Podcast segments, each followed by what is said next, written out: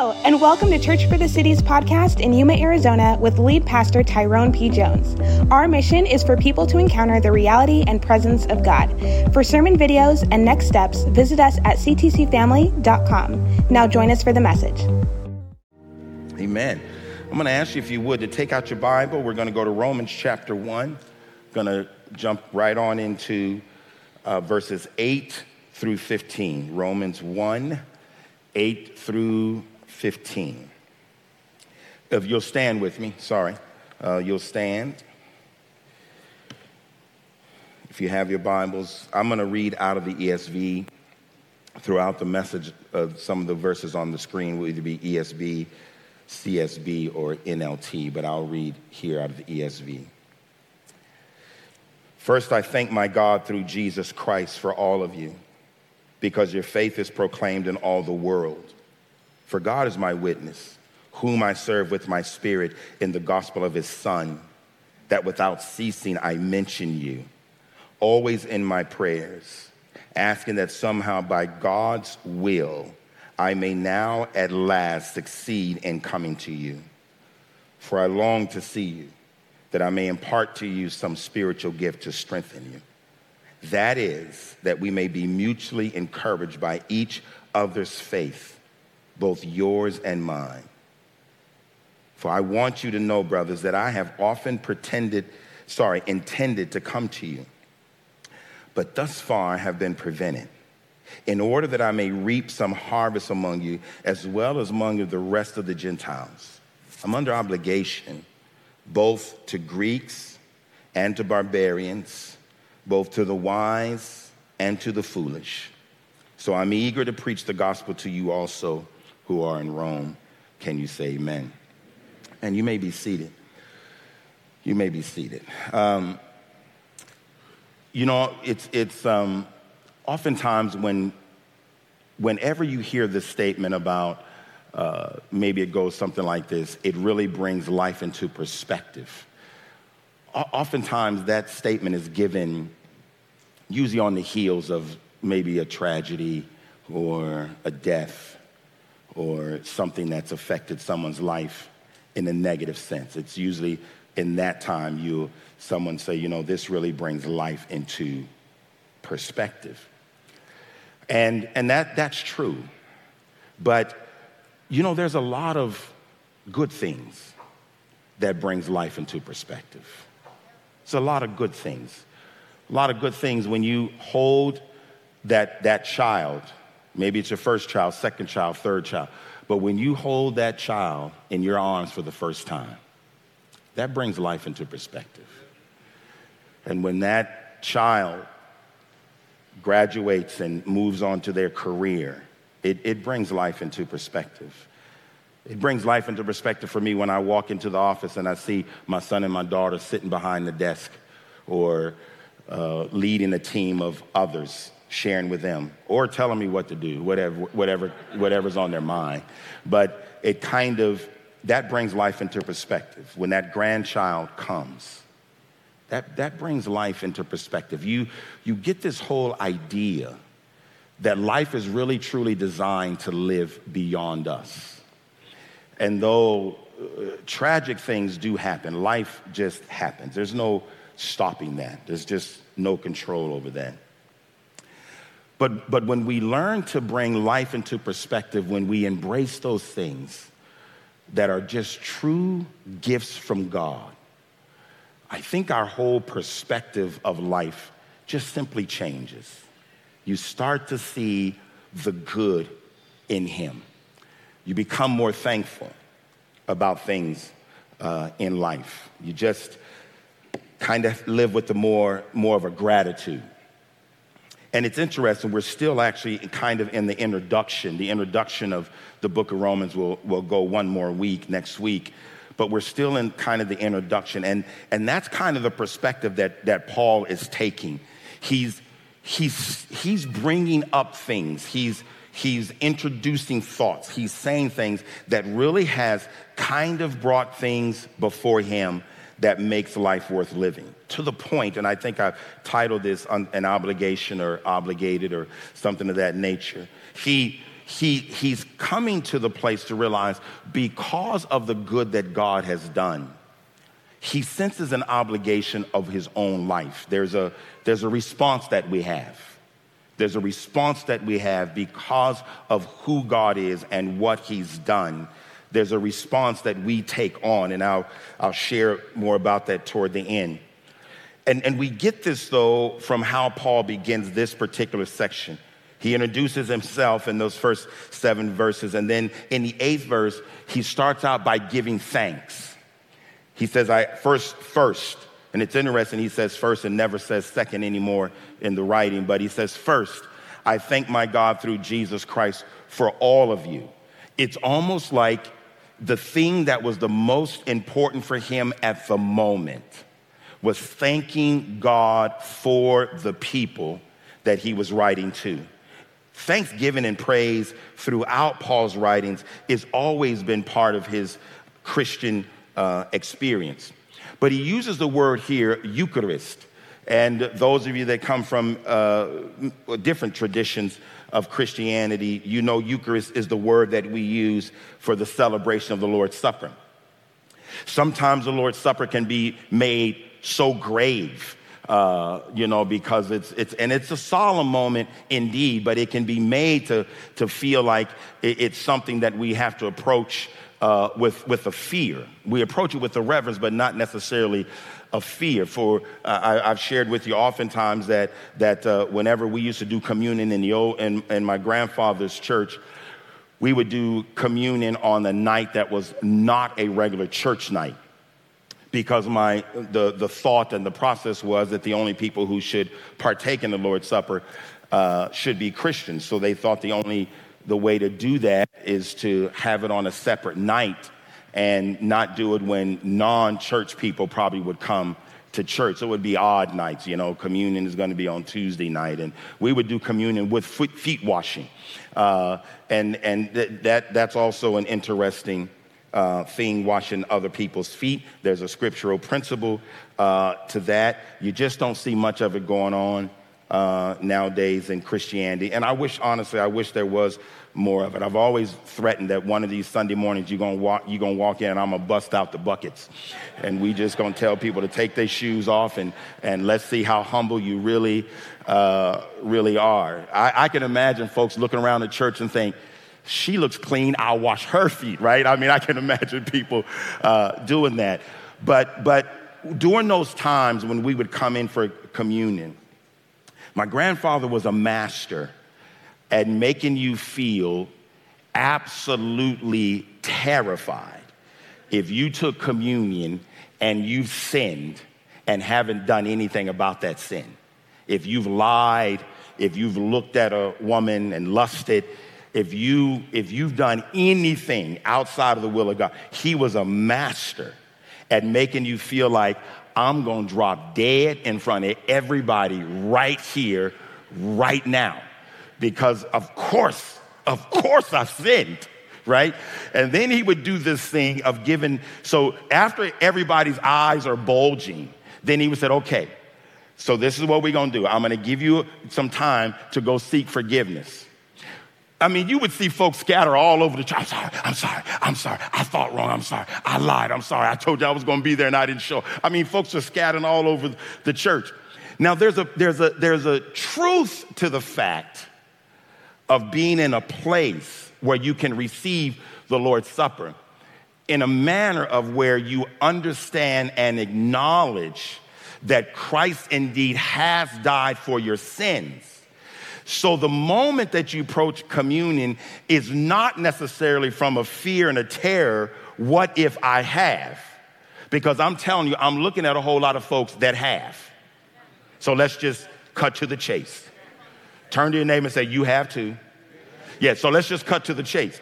So, so, so, but but this is what the Eucharist is all about. We come to the place when we come to the table of the Lord because we have sinned. That's why we come to the table of the Lord with thanksgiving. We come to the table of the Lord giving thanks to God because I'm able to receive these elements that represent Jesus Christ because he has died for my sins. Are y'all follow me on that?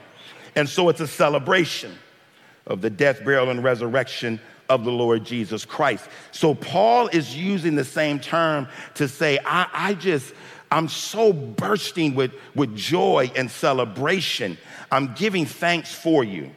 He's giving thanks for them because of the life transformation that's taken place in their life. They've, they've come from what they were to who they now are. They've come from sinners to now sinners saved by grace who, who understand and know what Jesus Christ has done for them. And I, I often think about that even among our own congregation. Many of you know or you don't know, but I'm telling you that everybody that you're sitting next to is somebody that's made a 180 in their life. Everybody you're sitting next to, no matter how good they might have been, they've made a 180 in their life. God, Christ has absolutely changed their life around. And it, it's a joy to be in a place where you can look at the person next to you and just celebrate what God has done. Some of you are married to those folks that Christ has turned around. Some of you are raising children and they're people that Christ has turned around. You now walk into a house of a friend and you see that Christ has absolutely turned their life around. We need to spend more time thanking God for people's life that's been absolutely changed. Absolutely changed. When I pop in here on a Wednesday night and see 80, 90, 100 youth standing in the front shouting unto the Lord, you can't tell me that that ain't a reason to give God thanks, when I see people leading worship, when I see people standing in this pulpit who I know, friends and family, that is a reason to give God thanks. Can you say amen? And I also think it's good to give God thanks for where you are now in your life. Wherever that is, it's the Lord that's initiated that. I, I'm, I'm gonna tell you, and you need to know this. You might have had a desire to be better, but you couldn't do it on your own. As a matter of fact, every aspect of trying that you've done has just went to failure. You, you just end up being consumed with trying to be better. And how many know when I when I when you spend your time thinking what I won't do, that's the very thing you end up doing. Paul talks about that in Romans 7, and we'll get to that probably in 2025. But somewhere we'll we'll get to that. But anything that's been changed in your life it's because the Lord is doing it. And, and sometimes we have bad days thinking about how we have been instead of having good days and thanking God on who we are becoming and what God is doing in our life, any new dispositions in our life. Just think about it. You've been raised from death to life. Sometimes we thank God that I was a good person made better. Wrong, wrong, wrong. Sometimes we thank God that I was a bad person made good. Wrong. You were a dead person made alive in Christ Jesus. And so the very things that at one time that you hated, now you find in yourself embracing those things that at one time you thought you were turning away from. And so Paul gives thanks for them, but he also gives thanks for their faith. He talks about them being believers and how their reputation has went around the ancient world. Mind you, the only world that they knew at that time was pretty much around the Mediterranean world. But he gives thanks to them that their faith is not just known in Rome, there in Italy, it's, it's known throughout the world. It's a faith that's been proclaimed. It's a faith that's been communicated. It's a faith that's been picked up by others. And because of that, the, the church in Rome has grown, but also the gospel is spread. I, I can't help when I read that to, to not think about CTC and what, and what a statement it would be for people to say if someone was writing to us and they said, I, you know, I'm sending this letter to the church in Yuma, Church for the City, and I want to say to you that your faith has gone around the world. That people around the world are being infected and affected by the faith that we have. We know that that's our heart throughout our community and throughout our city that people will know indeed that from this place the gospel is being preached and lives are being uh, transformed. The church growth, church growth has always been contingent upon the openness of believers about their faith. It's always contingent upon that. It's us who are to be open about our faith, that we live it out loud, that we're not ashamed to talk about it. And I'll talk about that more next week about not being ashamed of the gospel. But but but it's us living out loud. It's us telling other people about what Christ has done in our lives. That's how people get infected by the good of God. Something appeals to them. And you might say, I may not have the right words. I'm not eloquent. You, this is what you do have. You know what he's done for you. You know your story. You know the story of your family and your life. And I'm telling you, with all the bad news out there, it's good for people to know that there's somebody in, on my block or somebody in my school or somebody on my job when everything is going to hell in a handbasket. Somebody is saying, but hey, hey, I got good news. There is a God, there is a Savior who'll do some amazing things in your life. Can you say amen? And this message went out from Rome without social media, without YouTube. There was no TV preachers. And this message went out. How did it go out? People were telling people about Jesus. They didn't count on the YouTube channel or the social media. Thank God we got YouTube. That's why we got you. But the, the, the, point of the matter is, we want the gospel to be spread because our life is a witness to what Christ has done. I love what Dr. Martyn Lloyd-Jones said about this on this passage, on this thought. He says, A revival never needs to be advertised, it always advertises itself. Read the history of the church. Whenever revival breaks out in a little group, it does not matter how small the news spreads and curiosity is awakened, and people come and say, How can we get a hold of this? Man does not need to advertise it, it becomes known. It spreads throughout the whole world. It happened here. This is revival. This is Pentecost. This is the work of the Holy Spirit. And the news had spread like wildfire in the ancient world with its poor means of communication and its absence and lack of advertising media. And he closes it Isn't it time we began to think in New Testament terms? I love it. This testimony of this dear young lady that was baptized today. Did you hear what she said? Her friend was expressing the love of God and the goodness of God. And she said, I want what you got. That's the kind of life that we want to live. So he gives thanks for them, but he also prays for them. That's in verses 9 and 10. And it gives us some insight, honestly, to Paul's prayer life. And uh, he, he said he never failed to pray for him. And I, and I certainly know that the real work of ministry is prayer. That's, that's the real work. Preaching can only be the result of a ministry of prayer. Prayer always has to come first. Any sermon that's preached that has not been bathed in prayer has no chance of bearing real, real fruit. Preaching that doesn't have prayer in it or is not bathed with prayer, it's, it's, it's like going to an artificial tree. You, you, you ain't gonna get nothing but some, some fake stuff. Prayer is absolutely the key. So he gives us some insight to his prayer life, but also he did make this statement, and I'm going to come back to that, that he, that he wanted to get to Rome. Now, mind you, I've shared this several weeks now. He's never been there.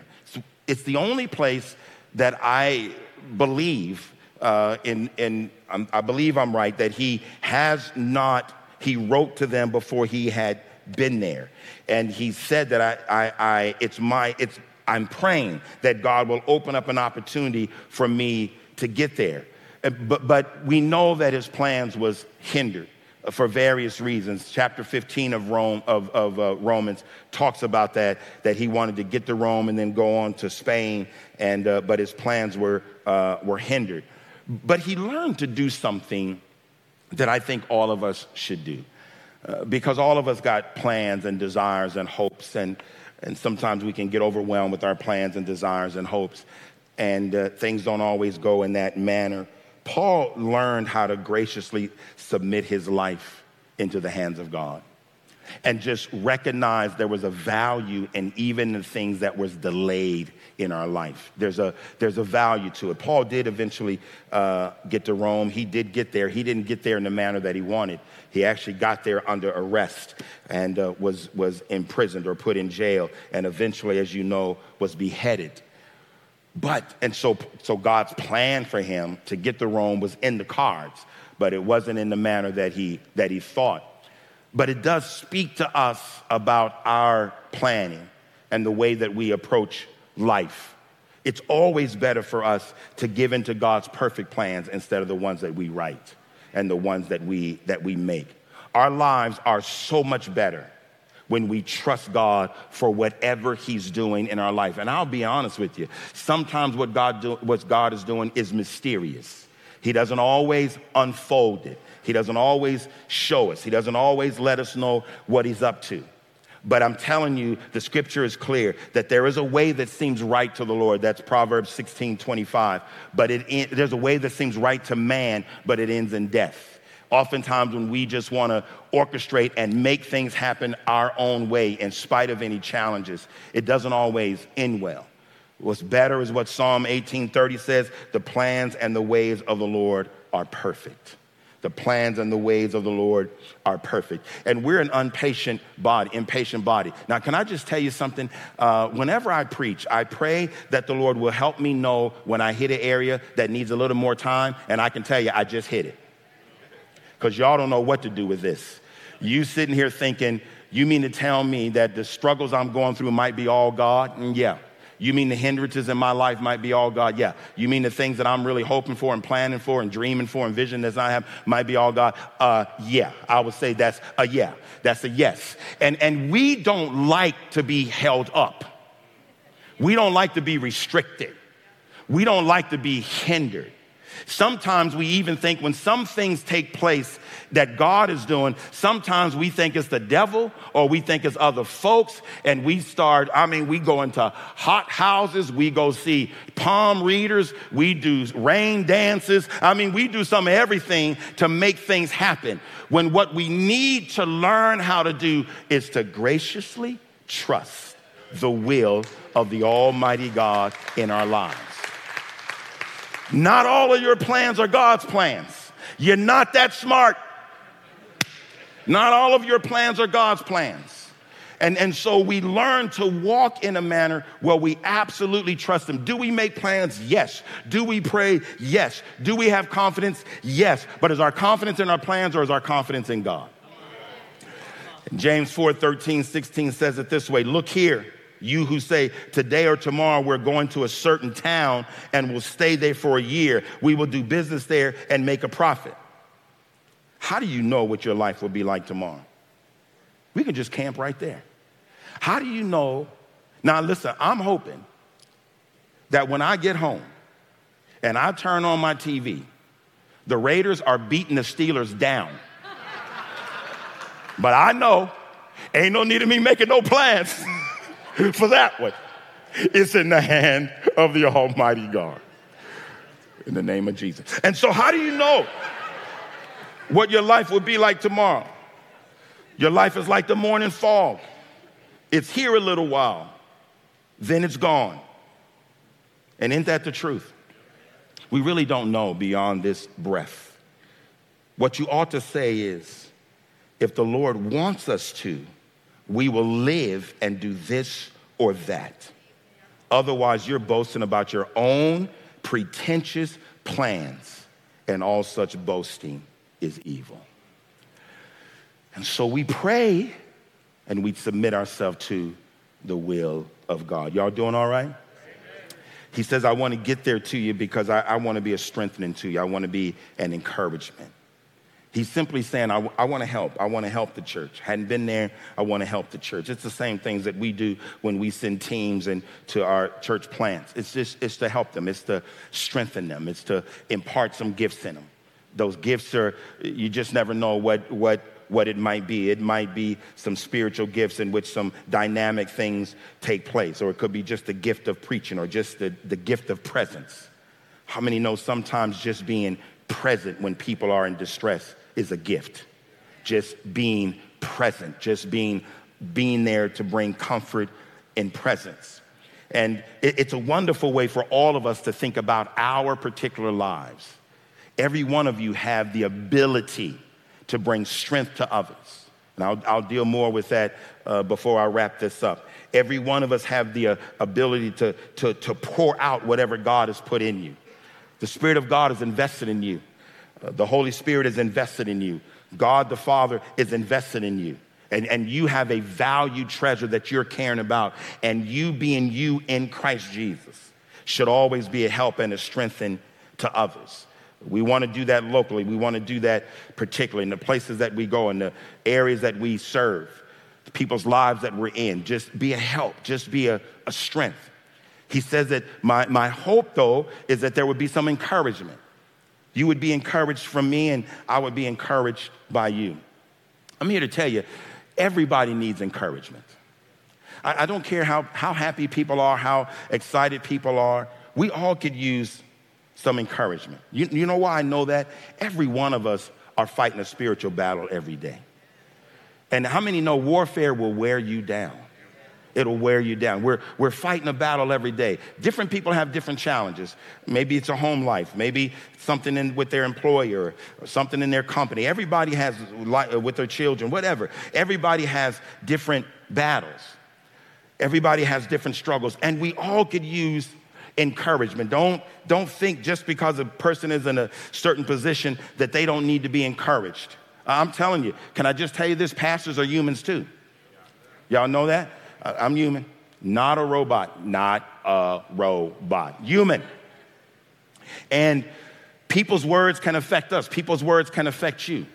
It, it's, it's true. I've told you this. One of the first things I do when I walk off this stage is go down and ask Lady V, Do you think the people understood the message? Because that helps me no matter what anybody say because i'm telling you i've been at that door greeting people where somebody said you know you said this and that ain't never worked out in my life or you or you or you spoke about this and and i don't ever see that happening or you said this this way. And you, you know what happens when i get in my car?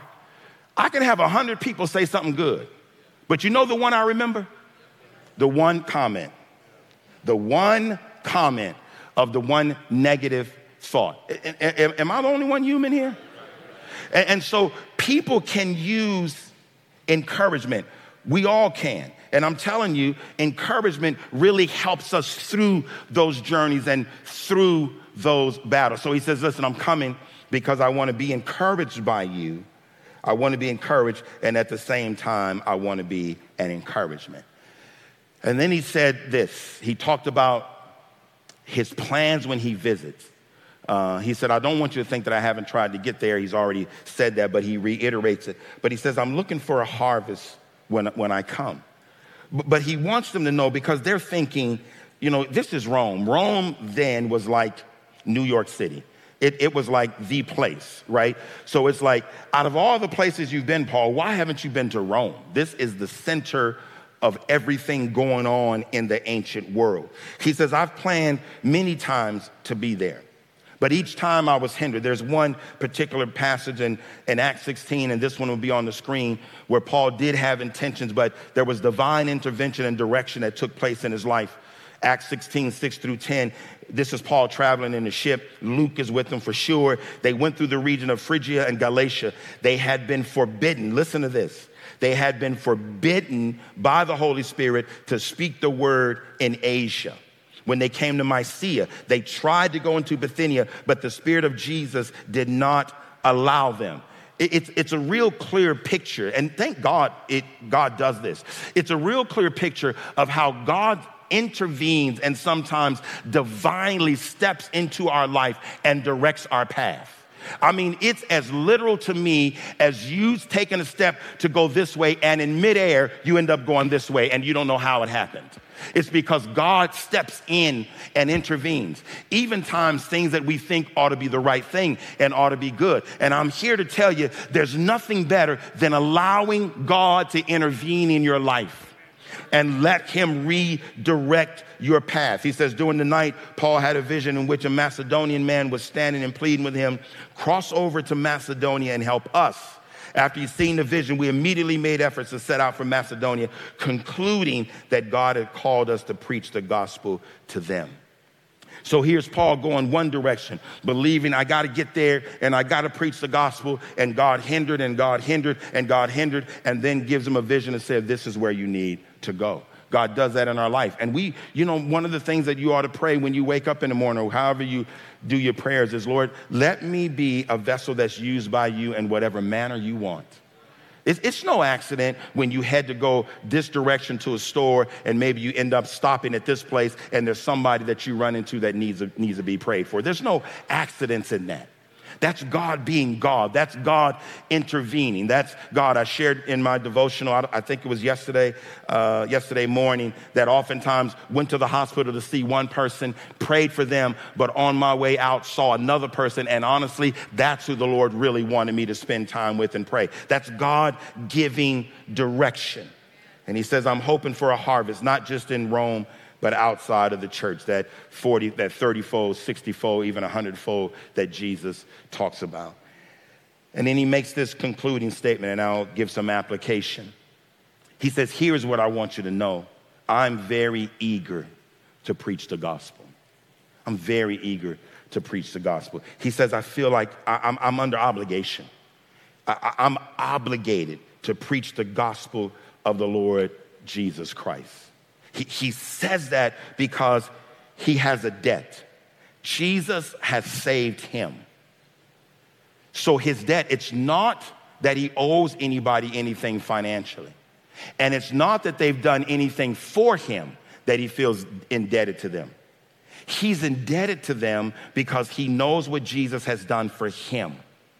And the debt that he owes others is for them to hear the same gospel message. It's, it's that mindset that all of us should have. I am indebted to my brother who doesn't know Jesus. I don't owe him any money. He hasn't done anything for me, but I'm indebted to him. I'm indebted to my sister who needs to know Jesus Christ. I'm indebted to my neighbor who is far from God. I'm indebted to my employer who just speaks as an atheist and, and just acts completely foolish. I'm indebted to them.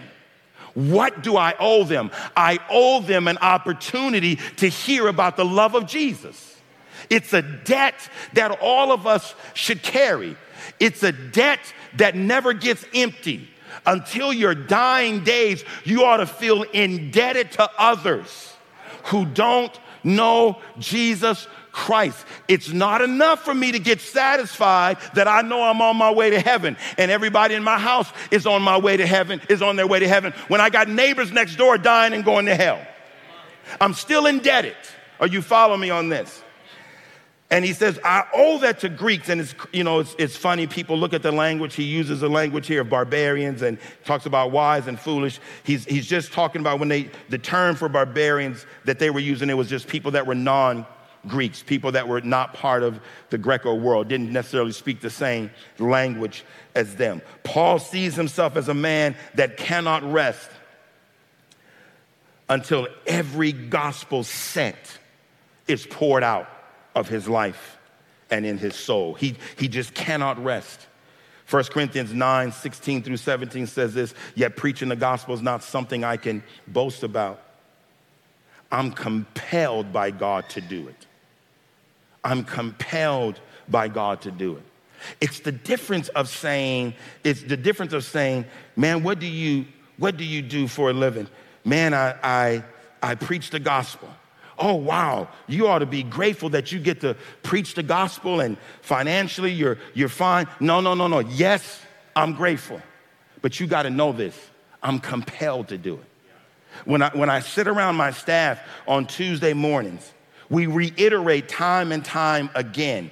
This is what we're compelled to do. Everybody would be at this table if they never got a red penny because we're compelled to help people far from God find life in Christ. It's more than a job. For you, it ought to be more than a hobby, it ought to be an obligation. It ought to be an obligation. It's not one of those things that you just hope maybe one day before I die or before I do this, maybe I'll get to tell somebody about Jesus. No, it's an obligation to share the gospel message of the Lord Jesus Christ. Listen to what he said. How terrible for me if I didn't preach the good news. If I were doing this on my own initiative, I would deserve payment. But I have no choice, for God has given me this sacred trust. There it is. It's a sacred trust that He's given us. So there's an obligation for us to carry this message.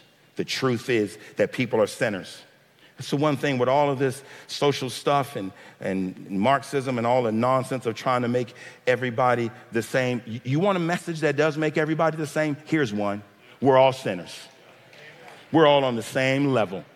Everyone, I don't care what your skin color is, what ethnicity, what culture, here is a message to everyone that speaks the same. We're all sinners.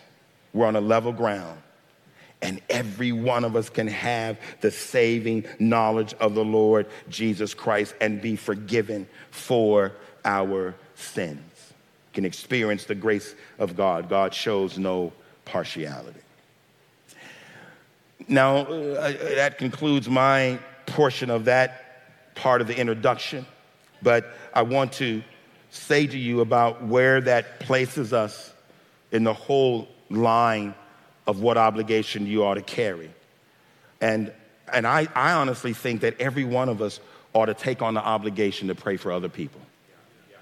We ought to feel obligated to do that, to pray because of the power of prayer. And, and, and I don't mean just, just pray for people when you hear about a crisis, but, but carry somebody before the Lord on a regular basis, whether it's a life change that they need. Maybe it's, it's, it's God needs to answer a, a prayer that you know that they've been praying. It, it should be an obligation for us to have a life of prayer. I know you hear about it. We talk about reading, we talk about devotion, we talk about prayer. But, but I'm telling you, it, it shouldn't be just something that you eventually get to and put on your list. It ought to be an obligation. And, and why is that? Because the prayer of righteous people has a powerful effect. A powerful effect. And, and oftentimes you, you might be praying for someone and you think your prayers are ineffective, that you don't see anything going on. You, you don't, you don't know what's happening as if God is only using you to get something done. As if he's only using you. And, and, and, and listen, God has so many means at his disposal that God can use other people to accomplish what you're praying for. But our responsibility is not to worry about the end of it and the outcome. Our obligation should be just to pray. Take those folks before the Lord. It's, it's, a, it's, a, it's an old age question. Does prayer change things or does prayer change people? I think it's a good question, but the answer to me has always been both. It's always been both. Prayer does change things. God responds to prayer. God responds to his people crying out to him. God moves in those circumstances. He even said, You don't have because you don't ask. So he certainly answers prayer. But I'm telling you, I'm just as far convinced that prayer does more to change me it does more to change me because it's put me in that place before the Lord of humility where I'm going before God because I got nothing else to offer. And here is the problem. Here is the concern. Here is the situation. Here is the person. Here is the one I love. Here is the thing that I experience. I, am coming before the Lord in all humility. It's at that place where the Lord recognizes that, yes, indeed, no matter how prideful Tyrone can be, right now he's decreased so that I may increase so the lord may increase. It's in that it's in prayer that brings us right into the presence of the almighty god right there before him. And i'm telling you church there's no better place to be. There's no better place to be than right there in the presence of the lord. All of our helplessness has an answer when we pray. All of our hopelessness has an answer when we pray. All of our extremities have a point of contact when we pray.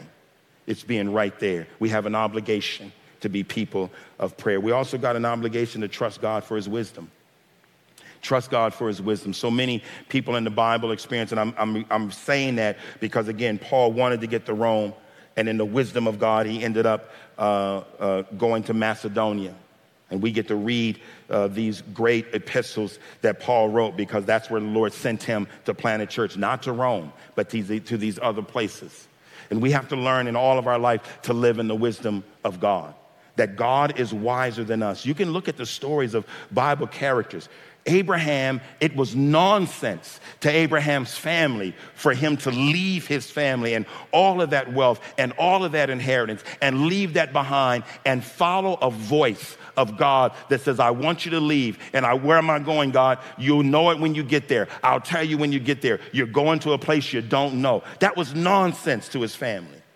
It, it, it, didn't, it didn't make a whole lot of sense for Jacob to go through all of those things that he went through, all of the family feuds with his dad and the family feud with his father in law and, the, and, the, and getting the wrong woman and all of that kind of stuff. It didn't make sense to him until, the, until he had that battle with the Lord and the Lord told him that he was going to be the father of many nations and changed his name to Israel. It didn't make sense to Joseph after God told him he was going to be a great prince and he was going to be a leader and showed him them visions, and he had to spend 14 years in prison. It didn't make any sense to him. But then when his brothers, when, when he, they ended up in Egypt and they had all the resources that they need and his brothers came to him, then he was able to look at his family and say, I know you meant this for evil, but God meant this for good. It, it's trusting in the wisdom of God in our life. It's getting to that place where we're okay with God being wiser than us. Where we're okay with it. We're okay with God being wiser. And we're okay not being able to figure everything out. And listen, don't I'm I'm I'm not don't think that this don't hit me. I'm the guy that plans everything. And when you when you get out of the out of whack with my plan, I'm jacked up. This is what I told you to do. This is how I told you to do it. And this is how it's going to work out. I'm the guy that gets all messed up. But I'm learning that God is wiser than me. And it's quite all right to be okay with God being wiser. It's okay not being smarter than God. It's really okay. He's a wise God, and not everything about what I think is best is always best. Every one of us have experienced things when you got to where you got, or landed where you landed, or, or settled where you settled. You look back and think, man, I would have never thought it was going to happen this way. But thank God that it did. It's okay to trust in the wisdom of God. I'm just, this is a long quote, but it's from J.I. Packer, in which I think is one of the best books ever written on, it's titled Knowing God. Whenever people ask me about books that I think everybody should read, Knowing God is always on the list. It is the best thing that I have read concerning the character of God. But listen to what he says, and it's a rather long quote, but just hang in here with me. He says, These things are written for our learning, talking about the, those, uh, the other people from the Old Testament, the things they experienced. For the same wisdom which ordered the paths which God's saints trod in Bible times orders the Christian's life today. We should not, therefore, be too taken back when unexpected and upsetting and discouraging things happen to us now. What do they mean? Why, why simply that God, in His wisdom, means to make something of us which we have not attained yet and is dealing with us accordingly. Perhaps he means to strengthen us in patience, good humor, in compassion, in humility or, or meekness, by giving us some extra practice and exercising these graces under specifically difficult conditions. Perhaps He has new lessons in self denial and self distrust to teach us. Perhaps he wishes to break us of complacency or unreality or undetected forms of pride and conceit. Perhaps his purpose is to simply draw us closer to himself in a conscious communion. Or perhaps he praying, he's preparing us for some service that we never had any idea we'd be doing. The wisdom of God.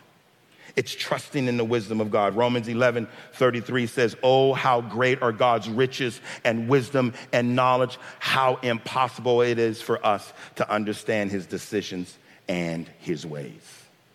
It's trusting in the wisdom of Him.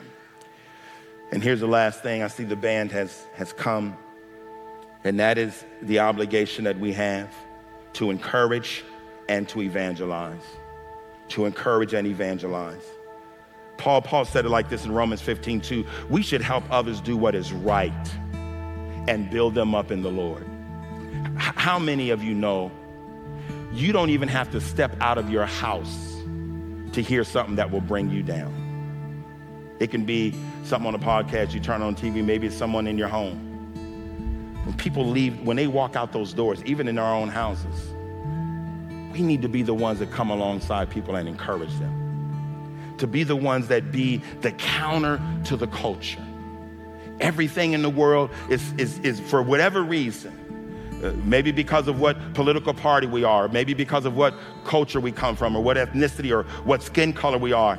Everybody out there is telling us why there's something wrong with you, why you're off, why you're jacked up, why you think this way. You just spend seconds on social media and, and get the feeling, I'm not one of them, I'm not in the in crowd. That, that's what people are bombarded with every single day. Can Christians be the ones that start a revolution of encouraging people?